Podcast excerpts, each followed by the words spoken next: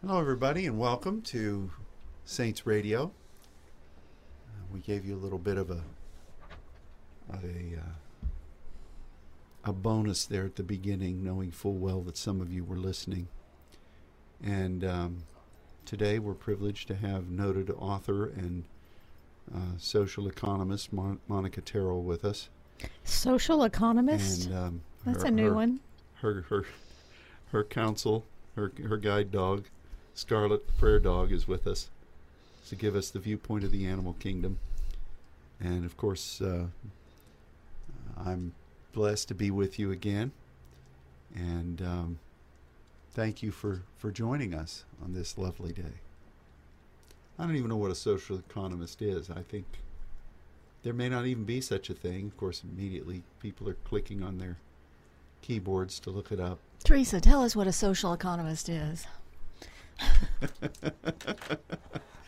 It probably means something. It's probably a word from God. Yes, I'm the one that actually asked what a primer was, so it, let it be known that I'm the the one that did not know what that meant, I even never though. said that. Oh no, no, you didn't. Of course you didn't. I'm just I'm just owning up to the fact that I wanted an explanation, even though I know, of course, what primer is, like that you put on before you put paint on a wall, or I just didn't I don't think you're the only I one was who didn't know. I that. was trying to understand the context for which you were using the word, but, but of course I asked like four weeks later because um, it just came up.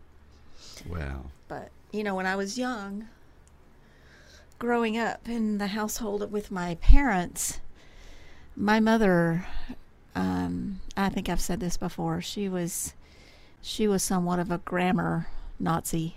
Is that okay to say that Nazi? I, th- I it probably is. so? It's being Okay. tossed about all over our nation right now. so- Okay. Well, she she was, and she she would not. If if I asked what a word meant, she would make me go. She literally would make me that moment go get the dictionary and look it up in the dictionary. She wouldn't just tell me what it meant, and so then we would talk about it.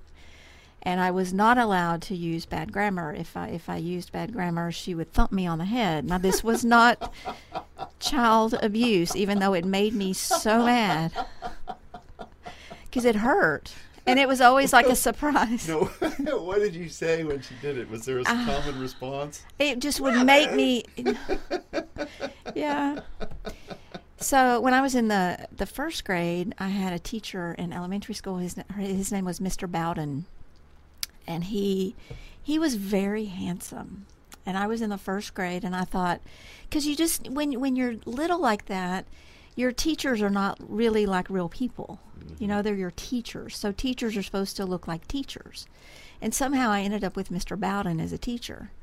And he was funny and, and um, charming and and tall and, and anyway, so Mr. Bowden, my bubble burst with Mr. Bowden the first time I smarted off to Mr. Bowden. And he comes over to my desk with a ruler and he says, Put your hands out. And I said, Excuse me? And he said, Put your hands out. So I put my hands out like face up and he hit me on both hands with that ruler and it stung like a mother. That's how he would discipline us in class. Yeah. He was not nearly as handsome after that. Wow. Boy, you get in all kinds of trouble today, wouldn't you? I actually was rarely in trouble when I was a kid, but I will say that my mother, she she would not tolerate me using bad grammar, and so I say all that to say today I'm so thankful for that because I've become quite my mother, and um, I won't thump you in the head or either one of my children, but um, I'm thankful that she taught me how to talk, how to speak. Wow. Yeah. So how Isn't in the world something? did we get there? Did we go there?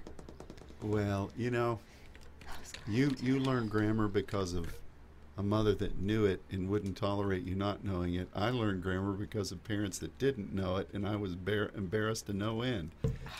I guess uh, the, it it accomplished its mission in both ways.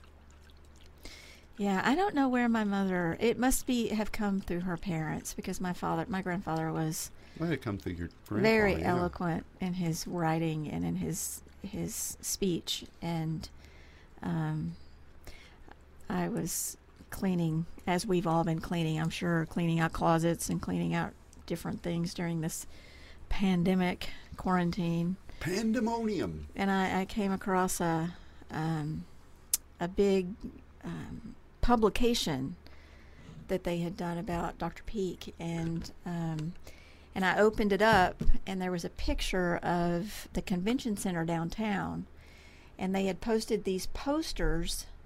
It was East going to be Easter Sunday, and it says Easter Sunday, like 10 a.m. Dr. Luther Peak s- speaking on prophecy.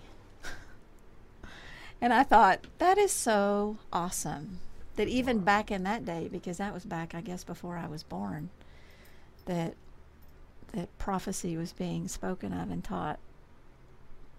Yeah.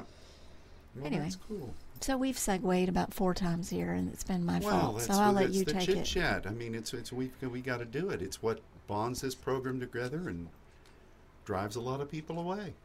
So we have to we have to do a modicum of, of chit chat just to set the stage. Amen. Amen. It's kind of like when Jesus said, "Does this offend you?"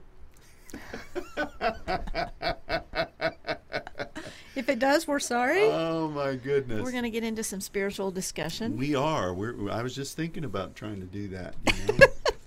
take the ball, Pastor. Take the I- ball. I've got to wait till uh, Scarlett finishes my manicure, and um, this, this is one of the this is one of the behind the scenes things that, you know, when Scarlett comes, I let her lick my hands, which is something that mommy doesn't let her do regularly, and so it's almost like the kid visiting grandpa, getting all the snacks that they're not allowed to have at home. So, but Scarlett was just finishing my right hand and said, "No, no, she's found a spot that she has not yet concluded." And uh, so, she she must find me very tasty. Well, you're the only one I think that lets her lick. I know, I know. See, so she she's getting it. She's getting her. She's getting it all out. Now, you know, it's funny though because cats, when they do it, their Oh. tongues are kind of like sandpaper, and um, it's kind of different. But anyway, that's TMI. That's a behind-the-scenes look at this award-winning broadcast. Oh my! Well, we uh, we pray that everybody in uh, all the outposts of the saints is doing well, and that the blood of Jesus is readily upon you and is keeping you healthy, safe, protected, blessed, and that the presence of the Lord is just amazingly um, upon you. And I will I will say this. Um, you know, I, I've noticed, you know, recently, a few weeks ago, we talked about how that part of our prayer uh, as we anticipate the kingdom coming is that agrypneo, and um, that means to stay awake and to, to pray. And I mean, there have been times over the years where regularly God has awakened us in prayer, and uh, there have been times where, you know, almost like clock at clockwork at 2:30. I mean, that was one of the times early on that over and over again I'd just wake up with a start and I'd think, why am I praying at this time? But this past number of weeks, my goodness, like last night from three o'clock on, I was in desperate intercession, Mm. and I don't have any clue what it was about. And you know, um, and I and I think that that is a significant thing when, according to the scripture, whenever that happens, you must be on the doorstep of a significant transitional moment in the kingdom or in anticipation of something that is coming. So, um, I, you know, I go through all the interpretive process trying to think, okay, what was I sensing? Did I get any insight? Was there and whatever this is must be so close to the heart of God that he's not it's like you go and you wait, but when Pentecost comes, it's going to be something none of you were expecting. Mm. And I think that's kind of what's what's in front of us. and um, and there certainly is enough chaos in society and around the world right now. Um, you know, I, I, I spoke with Pastor Luciano last week, was privileged to do so, and I mentioned this on Sunday, but thanks be to God, in that hot spot of the COVID outbreak, from what he knows, nobody in his church or nobody in the churches that are aligned with the saints who've been declaring the blood, nobody has gotten ill. He was aware of pastors in, in the city who had become ill. And we, we, we hate that. We believe for the Lord to deliver. But um, so I, I give that testimony. And I'm thankful that in our church, you know, there are some people who've dealt with issues and God's delivering us out of them all. But as far as COVID is concerned, that hasn't hit any of us. And we're very, very thankful to the Lord for that. Um, grateful to see that God has brought you through many harrowing situations and difficulties, and you are here today free and whole and strong and looking forward to what the fruit of that is is going to be. Amen. Thank you. I am very thankful to the Lord. And I, you know, we we really started this season in so many ways eh, with you speaking about the blood and you know applying the door the door the blood over our doorposts and and and just knowing that he will protect us. And that has been such a um, just a really powerful principle in my life in so many different ways. I mean even with um, what's going on i want to go back to this social economics thing but before before we get into this other discussion but i mean even with what's going on just here in our city and i know in so many of the cities that the saints are living in with the riots and the, the just the unrest that's going on um, whenever uh, my flesh um, starts to entertain anything that might bring fear, almost instantaneously, I think about the blood, and I find I find refuge in that. Um, like last night, I was chatting with Annette, actually both Annette and Haley, and we were talking about just what's going on. And Annette is has been she's always been just a wonderful resource for what's happening. So let me before weather-wise. Before you continue there, I'm, I'm just going to say that before you talk to Annette, you have to declare the blood over yourself. no, I'm not saying okay, that. Okay, just wanted to clarify. Pastor Annette, he's just teasing I'm you. just playing. He teases you because he loves you. know, I'm not going to do it. anyway, so she, we were, we were talking about um, just a potential like um, protest that was going to be happening close to our home, and um, and it, it's just, it's almost just like instinct for me now. It's just to remember the blood, Amen. not only over my body, physically, health, and all of that, but over our homes, over our churches, over every part of our the, this body, and um, so just remember that. I mean, that was to me one of the most powerful prophetic application or words and applications that that I am living ever. So thank you for that. And um, yeah, so well, I'm grateful to the Lord because I've relied on that too. Every day I declare the blood of Jesus over mm. the the entire parameter of what I your existence. Yeah. And and your fold. Yeah. I mean, just from the COVID and from everything that we have lived over the last season. And then, you know, I think every one of us has battled things personally, physically, whatever, and it has really been the remedy. I, and just it really has been the remedy. You know, when you said that, I, I remembered something from when I was a little boy. Um, at, at during my earliest years, we attended a, an Assembly of God church, the only Pentecostal church in, as far as we knew, in most of Southwest PA, and it was downtown Pittsburgh.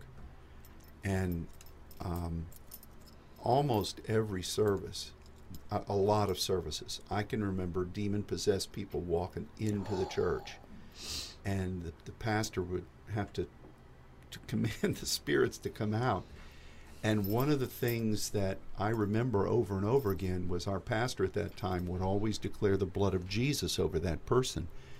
And when they would when he would do that, I could I could still hear these demons yelling out through these people, "We hate the blood. We hate the blood." Whether it was a man or woman, these people didn't know each other. They'd come in and they'd be demonized. I remember one one time, a, a lady came in during a service, and walked up the aisle, and she said, "My husband is is demonized, and he's out in the car. Could could you send somebody out to cast the demon out of him?" And so, but but the thing that I remember, you were talking about the blood and why I thought of this, because you know I I haven't thought of this even all the times we've talked about it recently is I still remember sitting as a little boy and we sat up either where you and your kids and Les used to sit on that front row. You still do, but I remember your kids being there. back when we had church. You know, or or we'd sit kind of two or three rows from the front in the in the front, and I was just a little boy, maybe five or four, I can remember, and seeing these demon possessed people, it was just normal for us. So people that go out chasing deliverance ministries always kind of perplex me because in the real scope of things you don't have to go chasing them you don't you don't have to smoke them out. They will manifest. But over and over again i'd hear this we hate the blood. Th- th- these demons not, these people didn't know each other so it wasn't like hey go when you go in there say this. They would say we hate the blood. We hate the blood. They would never say jesus. Well, they said we hate his blood or we hate the blood. And so there's power beyond what we even realize in the spirit realm.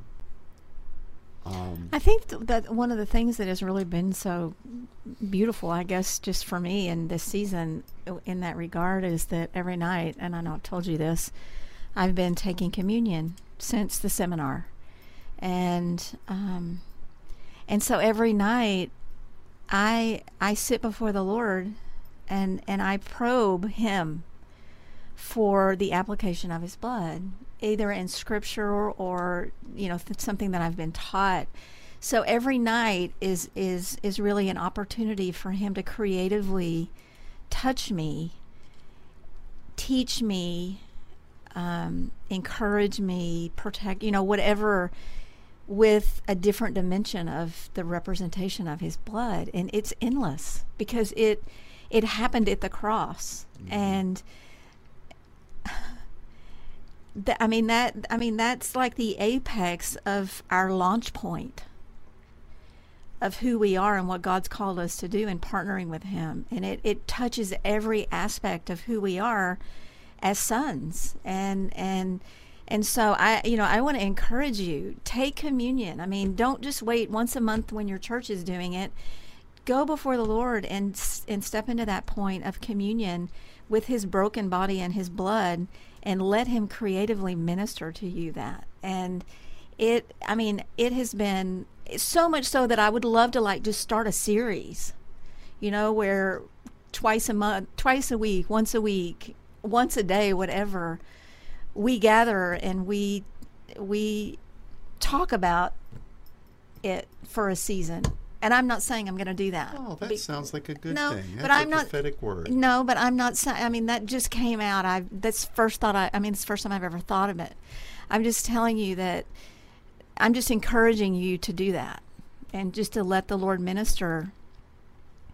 The power of that point of communion in your life personally and for us as the body because it's um it it should be I I just am finding that every measure of of resolve and healing and it happens at the table. And and we are called to be at the table together. And it's just so powerful. And um, so and you know i have to say i mean i i have to credit the french people luke and sylvie and and and julia and um, Ian and Isabel and Miriam and Frank and I, you know I could go on and on. I, and forgive me if somebody's listening and I didn't mention your name, but the way that when God first called us into the nations and we we first went into France and we began to learn of their culture and of the fellowship that they shared at the table. And for us as Americans, you know, we're more of a fast food people. I don't eat fast food, but you know, I it's a principle I'm Yeah. saying. I mean, we're more of a stand at the at the island in the kitchen and eat. I mean, I think there was probably ten years of my life I didn't sit down and eat when my kids were little. You know what I'm talking about.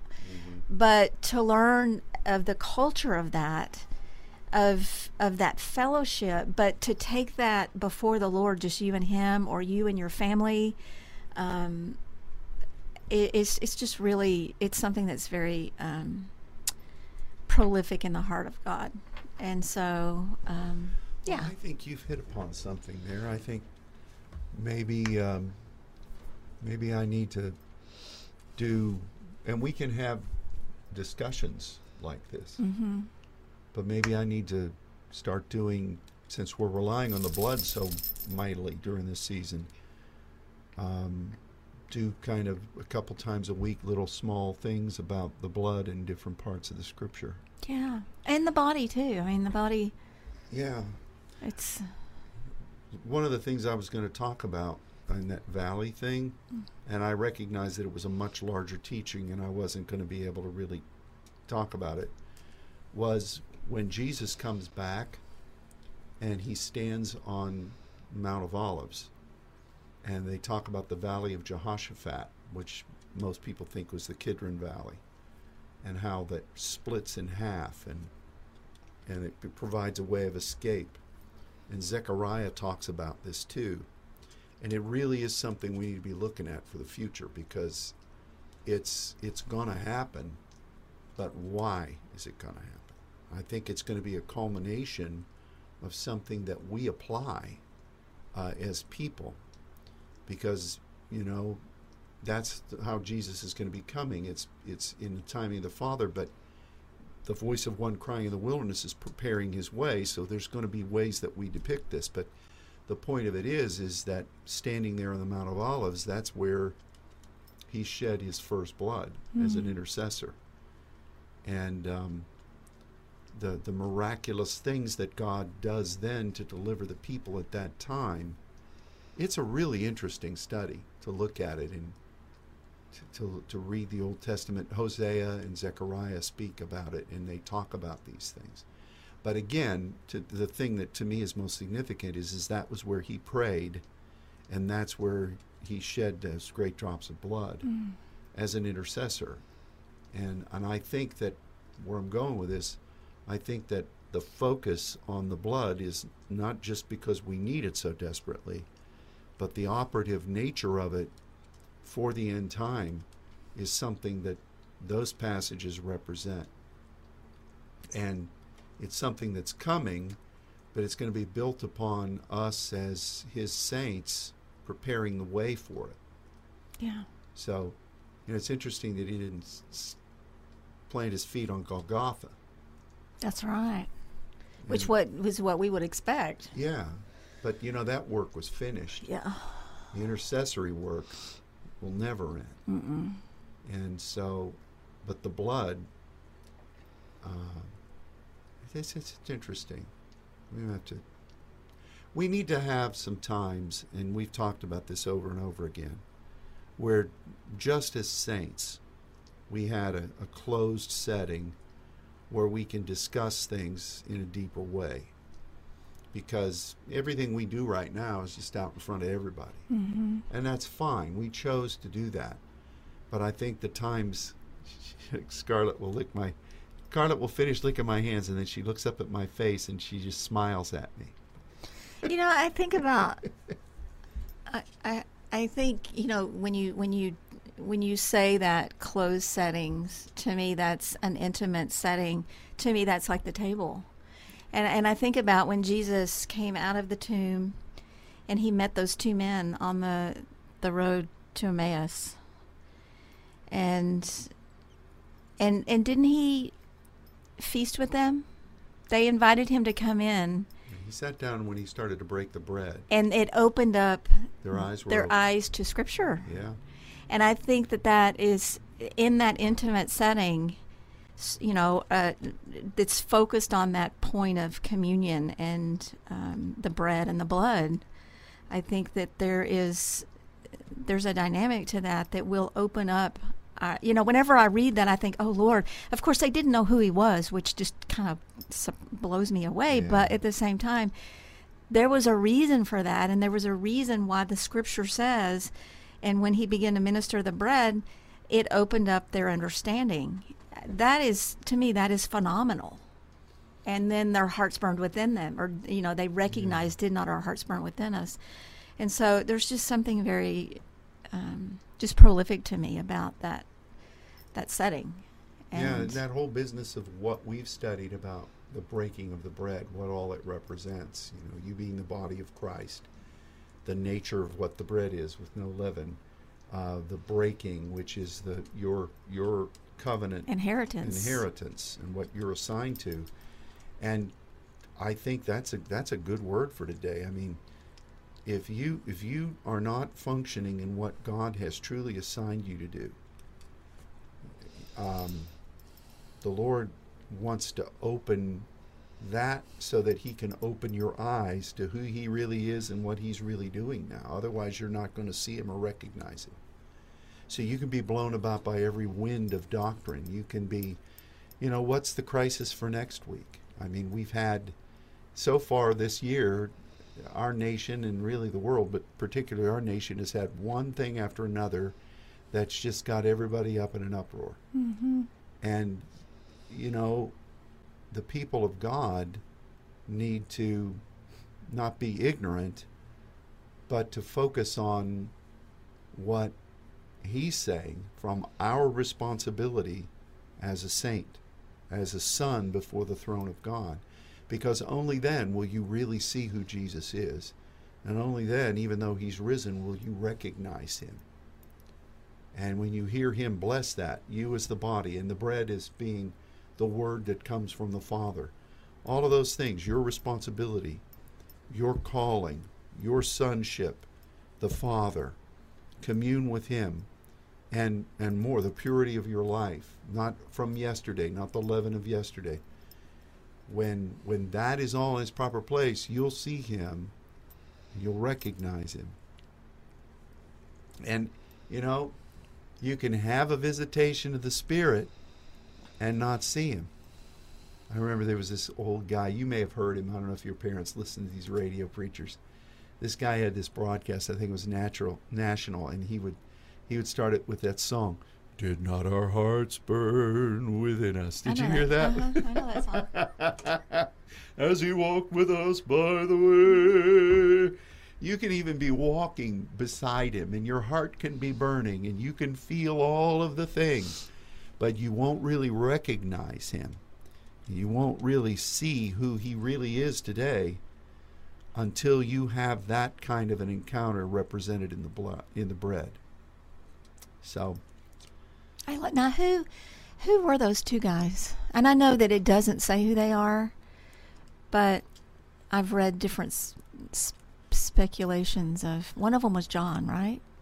No, I I don't know. That may be that may be uh, a far speculation. it could be a speculation because they never really identified, but they sure knew where the disciples were hiding out Yeah, because they made a beeline for that. And um, um, I think that they don't. Well, you. I, this is just me saying. I mean, sometimes when when when it doesn't say, I look at that is that applies to all of us. yeah, And I, I, I love how Jesus says to them, Come and let me show you where I abide.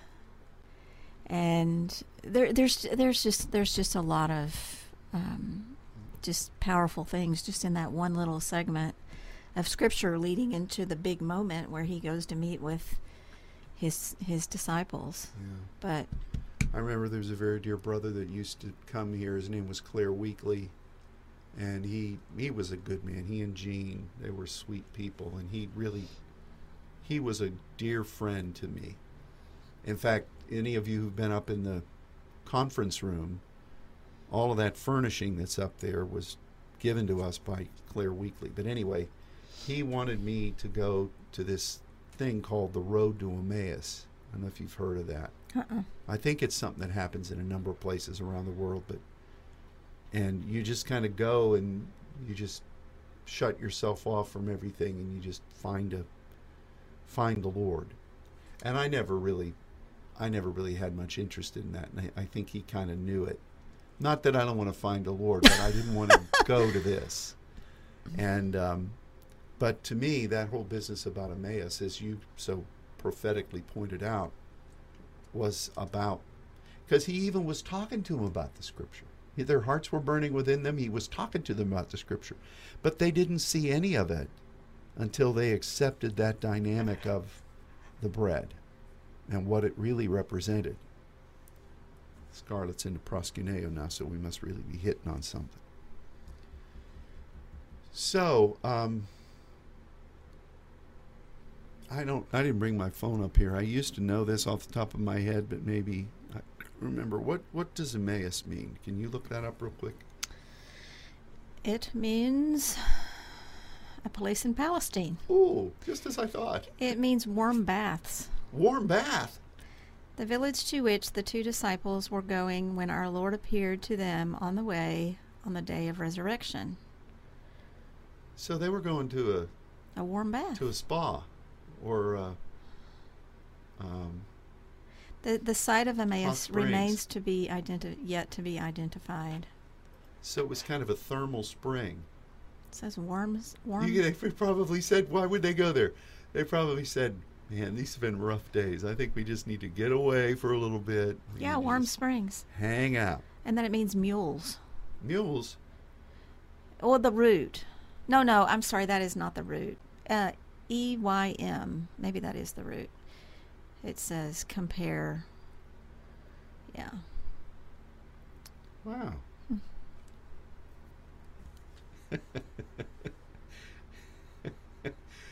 oh boy. Well, that that opens it up too. They're on the road to Emmaus. They were really going for a for a kickback, probably. Um, not kickback. Not, that sounds like they're on the on the payroll. Um, so, what's this mean for us? Why did the Lord lead us down this trail? I think that as you are partaking of communion, we need the blood, but we also need a really strong assessment of what God has, a reminder of what God has called us as saints to be. Um, anything else on that before we segue? No, I have to tell on myself though. Um, and, and I and I hope this doesn't offend anybody, but I I'm somewhat of a pure not the fact that I'm a purist, but I'm somewhat of a purist, and and so when I take my communion every day, I use red wine, but only little, just a little, but it sometimes. And so um, I I've been abiding in my ho- home while my two boys are out adventuring for a number of days, and um, I ran out of the blood on Sunday. And of course, Sunday it was just like there were riots everywhere. I mean, it was just total chaos in our city, and and so I'm in this group family text, and they're all saying you need to stay home, and and blah blah blah blah blah, and there's a curfew, and and whatnot. And I just become just distraught because I don't have any wine for my communion. And so that whole afternoon, I just like wrestled with what, you know, do I actually go out and go to the grocery store just to get a bottle of wine? Because I don't think I've ever done that in my life. I know the French people would try, just be just, No, no. no. yes, I know. And so finally, I just thought, you know what, to heck with it. The store was about to close because there was a curfew that was initiated, and and so I thought I, I I've got to do this. So Did I you run up the alley? No, I, I actually got in my car. I drove to Whole Foods and I walked in and I got um, a bottle of, of wine and I went to, to check out and the checker, who's just super nice, um, I said something about using my wine for communion and I said these are just some really strange days and the guy looked at me and said it's the apocalypse. that was his parting words to me. really? yes, so we're both standing there with our masks on, and I've got my bottle of wine he to go home. the and- hippie guy, was he? He's a hippie guy, yeah. Yeah, I know him. Yeah, He's a good buddy. yeah. And so I just said, "Okay, see you on the other side," and I walked out and and drove home and got my corkscrew, opened that that bottle, and and partook of the communion. And so yesterday I was talking to Olivia, and I said, "You're not going to believe what I did." I said I ran out of wine, and I think it's the first time in my life that I actually made a special trip to the store to buy a bottle of wine. And she said she was shocked. I can't believe I ever heard you say that. But anyway, so Wow. yeah, that's how important it is to me. And I could have used kombucha, or I think that's basically all that I have in my refrigerator other than water. But no, You need an emergency stash of, Well, Welch's grape juice. here was my here was my conflict because somebody had brought over like on Thanksgiving one of those big bottles of wine. You know the big fat bottles of wine. And that was sitting there unopened and I thought I could open that one, but I wouldn't be able to drink it all by myself. And if I did drink it all like in 5 or 6 days, I would worry about myself. So that was kind of a conflict that I had going on within me that I it, I didn't even want to know if I was going to drink that whole bottle taking communion. So, yeah. And I do have a couple of very special stashes like Bless in Switzerland gave me that bottle of wine that's it's the label on it says the plan of God. Yeah. And I still have that one. I almost Glad opened that one, but I just feel like that one needs to be shared. And a couple that we got in Bordeaux a couple of years ago when we went to the chateau.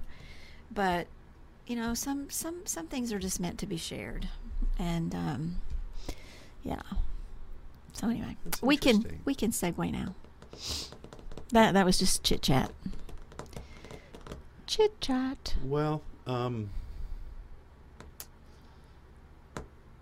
just a couple of announcement kind of things. Um, we'll continue to do um, some of the same types of outreaches that we've been doing during these past couple of months. And um, so maybe we'll start a vignette series on the blood.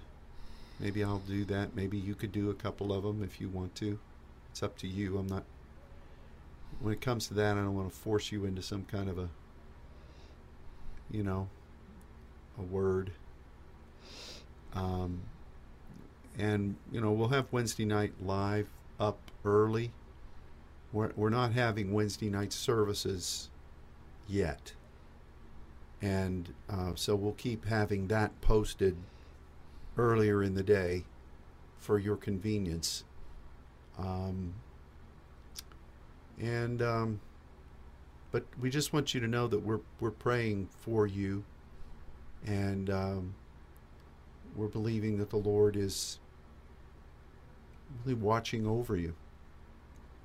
And you know, I uh, we were talking before we came up here, and I I referenced um, something that the the pastor, I think his name was Robert Fisher of that that church uh, that's right by the White House, and he was given a testimony basically of how the burning uh, from the other night only touched the nursery and didn't come into the, any of the, of the historic parts of the building, which is really a miracle. But he said, I feel like God has given us a space of grace. And, you know, Tammy wrote about that early this morning. She, she said, you know, this pastor said this and, and, um, and I, I, I do, I do think that that was a prophetic word that God gave us last year. And there is a space of grace, and it's a little, and it's it's something that God is going to use to bring the saints and this world into a into the place that he's ordained. And whether it's the apocalypse or of course we are moving with the apocalypse. We are moving according to the overall mystery of god. And we should say the apocalypse. Brother i've been walking in the apocalypse. I'm silly with it.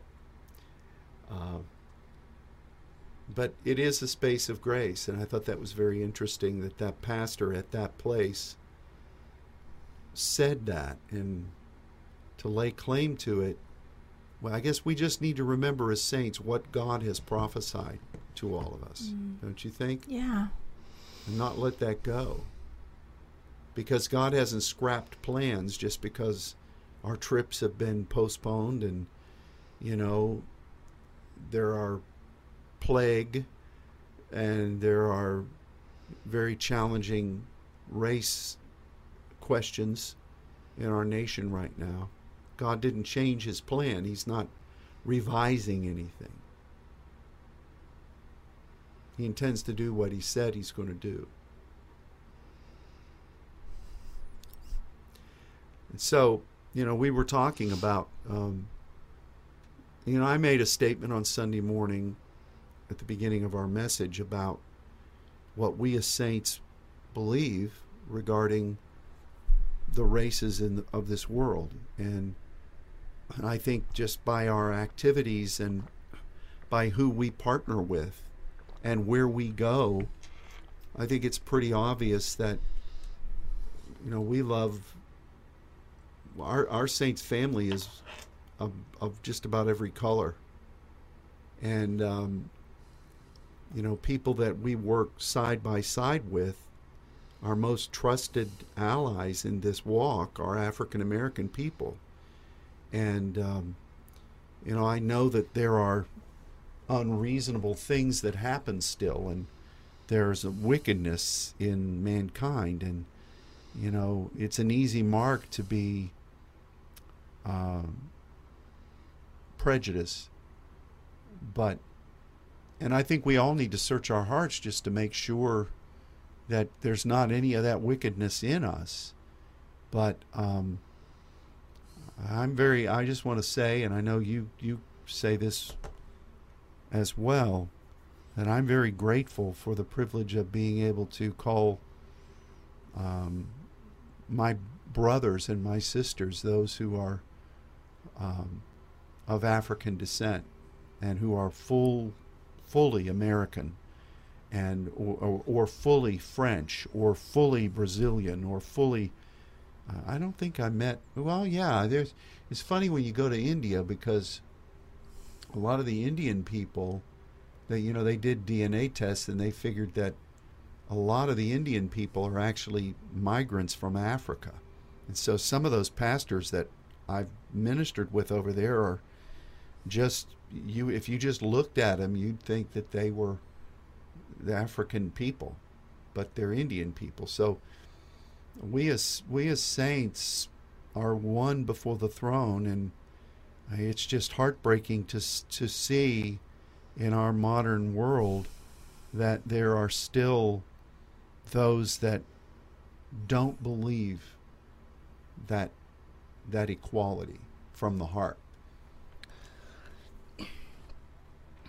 I God is in all of this, and I totally bear witness with that and agree with you, Pastor. And I remember, I believe it was at the seminar here in Dallas. I know speaking prophetically, but also coming out through some of the teachings, um, just as we were focusing on wisdom and about how important it is for us to to allow the spirit to adjust our mindset to be spirit led to be um, to be guided by the spirit of wisdom. Um, there there was a focus on on just the mindset. And and when I think about you know, we talk about the wise virgins and the foolish virgins, and we've talked about that word, you know, for for wise and how it comes from the midriff section, you know, your spirit man, and how you need to be alert and and and really led by um, that your spirit man. That that is how you need to be led through through your whole existence. You know, through who you are as as God's creation, and and so I, I know that all of us have really surrendered our mindsets and surrendered just our humanistic kind of thinking over this year to align ourselves with God's wisdom and, and how He would, you know, if you're going to take light into darkness, you better not take your own mindset in because you'll get messed up. You know, you can't dwell, you can't. So, so I think about that, and then I think about this race issue, and I think about how so much of it is is it so much of it is really more of a mindset of culture. And I, I can say that just from my heritage, you know, from the South or from um, the area that my heritage, part of my heritage has come from, how that culture has bled into our society. And, and while we have overcome so much, I mean, I was having conversation with one of our saints last night about this race issue, and and I was really reflecting on where we were in the 50s, you know, and where and how far we've come. And and yet it's it's an all it's it's a it's a it's a reset of a mindset, a cultural mindset. And I say all that to say that as God's people, and we wish this for all mankind, that we would take on the mindset of, of the kingdom.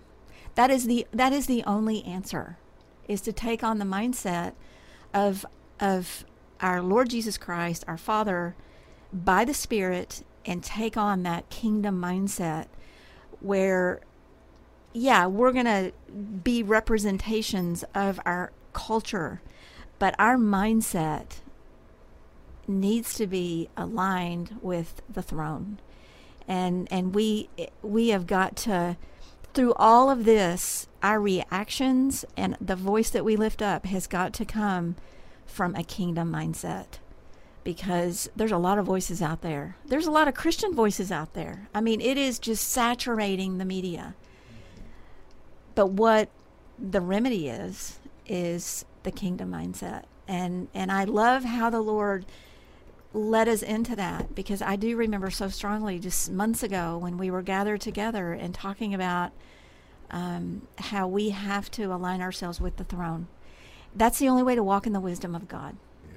And and we are be, being sent to darkness, into darkness. If we don't think we're living in darkness today, guys, turn on the news. I mean, it is everywhere. And and so yeah. Anyway, that's that's my soapbox. well, you know, I think I think it's I agree with you. I mean, it it's it's really not just making statements or adopting platitudes that or even quoting a scripture. Yeah. It's it's one on one. Yeah. We, we were talking yesterday, not comparing notes, just just talking sharing about yesterday and the various ways that God brought you and God brought me into very sweet conversations with African American people, just one on one.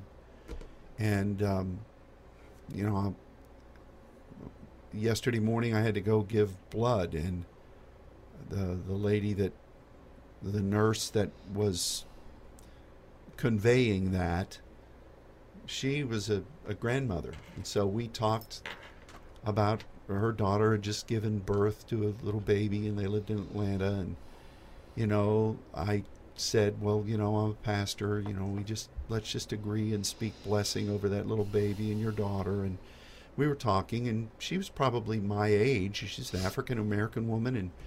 And so I, I said, well, let's just, how about if you and I just agree that God is going to turn this unrest into something that, that is going to be mighty for his kingdom. And she just started weeping and um, and I and she started talking then because she was a Christian, and you know, to me that is, and then it went on. I had two or three other encounters with wonderful people, and you had encounters over the past couple of days, and that's where it that's really where it is. It's one on one. It's showing the love of the Lord. But, you know, you can get up all day and stand with people and make big statements, but, you know, the most poignant times that I read in the Bible of Jesus impacting people were one on one. And that's where we have to be uh, his voice. Yeah, we need to stand in publicly and not betray, but it, it it's amazing. Like I went to Whole Foods today, and there was a young girl who was in the checkout. She the hippie guy wasn't there. She was a young African American girl, and I'd never seen her before. But she uh, she said, "You know what?" She said, "I really feel you, you you're going to have a blessed day." And I said, "Well, I received that." And, and I bless you too. I said, I said, are you a Christian? She said, yes. And I said, well, so I am. I am too. I said, that means we're brother and sister in Christ. And she just lit up, and we were talking about the weather, and we just there wasn't anybody else around because I get there as a senior adult. Are they still doing that? I don't think they are, but it was just me and some older old dude was walking around the store. He was older than me. Everybody's older than me. But we were talking, and, and, and I thought, this is really a gift. I'm not trying to stir this up. It's like the Spirit of the Lord is making these connections. And that's that's really where it matters. Don't you agree? I totally agree. If you're hot, you can turn that mighty air conditioning it's about on. 100 degrees in It's here. getting hotter. It's all this. It's this fire of the spirit. Oh, and it's probably 95 degrees outside here in Texas. Yeah. And we, we, I just want you to know that we're the, like the living sacrifice up here in this booth in the summertime. our incense That's is right. burning on the So altar. So just know it's an offering. It's absolutely an offering because we don't want the noise of the AC to um, to hinder the quality of this incredible broadcast. Yeah. We don't want anything, anything to interrupt this chit or that chat. Oh yeah. So I'm going to turn my mic away from the. Uh, we turned the air conditioning on, so any of you who hear any audio distortion, no need to text and tell us. Just blame it on me. It's the air conditioning. Um, Oh, I have to. I have to give the news say it. Say it. Tell it, Luther. about the social economist Oh yes, well, I want to know what it is. Was I prophetic? because I heard from both Teresa and Annette. Thank you. Thank you. What could be better? Wonderful ladies. Socioeconomics, also known as social economics, is a social science that studies how economic activity affects and is shaped by s- the social processes. Mm. In general, it analyzes how modern societies progress, stagnate, or regress because of their social, I'm sorry, their local or regional economy or the global economy. Socialites are divided into three groups social, cultural, and economic. It also refers to the ways that so- social and economic factors influence the environment. And then Annette says it is a branch of economics that focuses on the relationship between social behavior and economics. I am not a social economist, just for the record. If that was a prophetic word, then I better get to studying. Maybe you're going to impact a social economist. Who knows? Thank you, thank you, thank you for that. Yeah, thank you for that clarification, everybody. Yeah. Uh, is we've got phone a friend. It's like the cash cab. You ever see that program? Uh-uh. Oh man, it's on one of those wacky stations. This guy drives his cab in New York. It's one of those vans, and people get in, and, he- and all of a sudden these lights go off in the car, and he says, "You're in the cash cab." Oh. And so wherever they're going, he asks these questions, and if they answer right, they can they make money. But it's kind of like a phone a friend. I think it was on one other game show had phone a friend, that million dollar pyramid or something like that. I don't know. hmm.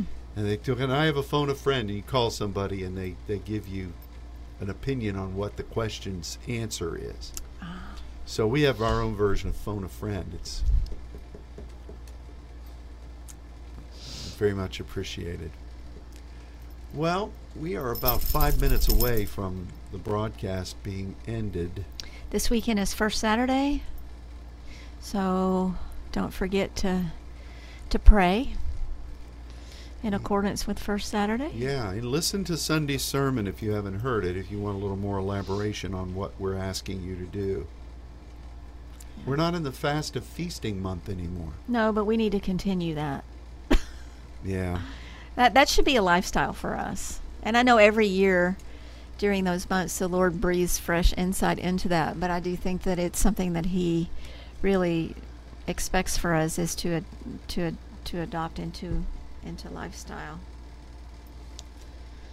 And then Vicky wrote and wanted to thank say thank you for all of the Facebook posts that have been on the site over the last co- the course of the last number of months. Thank you to everybody who's participated in that and been willing to submit a devotion or a song or a An exhortation. an exhortation. Yeah, it's I love the diversity of it. Um, I have noticed over the last, I'd say, week or so, there's been somewhat of a decline in the activity, but I've also learned not to gauge a whole lot in that. This is not a popularity contest, and I don't want everybody, anybody to ever think that that's what it is. I think social media can become that, and you can, eh, yeah. So every single word has been from the heart of God and has been just a sincere offering, and we just are so thankful for for all of you that have been willing to do that, and for those that will be doing it in the future. It's not going to be done as regularly, um, but it we will still continue that. You know, I, speaking of Vicky, I, I watched Zach's exhortation, and he was very innovative in the way he did it. But there were some of his mannerisms, even some of the way he said a thing, that reminded me so much of Pastor Larry. And that just really blessed me. I thought, wow, I've never heard Zach teach before, but he he's uh, that that rowboat didn't fall far from the from the flying buttress. You're not a rowboat, Zach. He's probably doling out dough right now in the drive-through of his bank. Doling out dough. Dough doler.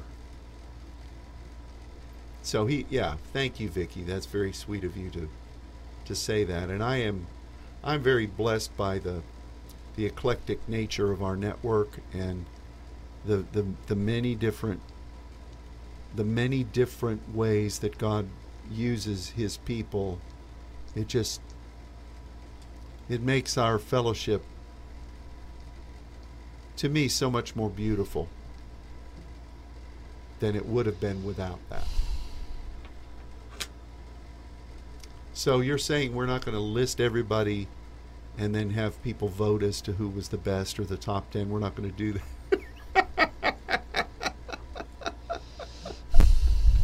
There's no way in the world we would do that. But um, every one of them has been a bless. Which of your children you love most? Oh, I love them all the same. Um, okay, so first Saturday, you should be getting the directive at some point, and um, we will be looking forward to seeing you at the throne. Amen.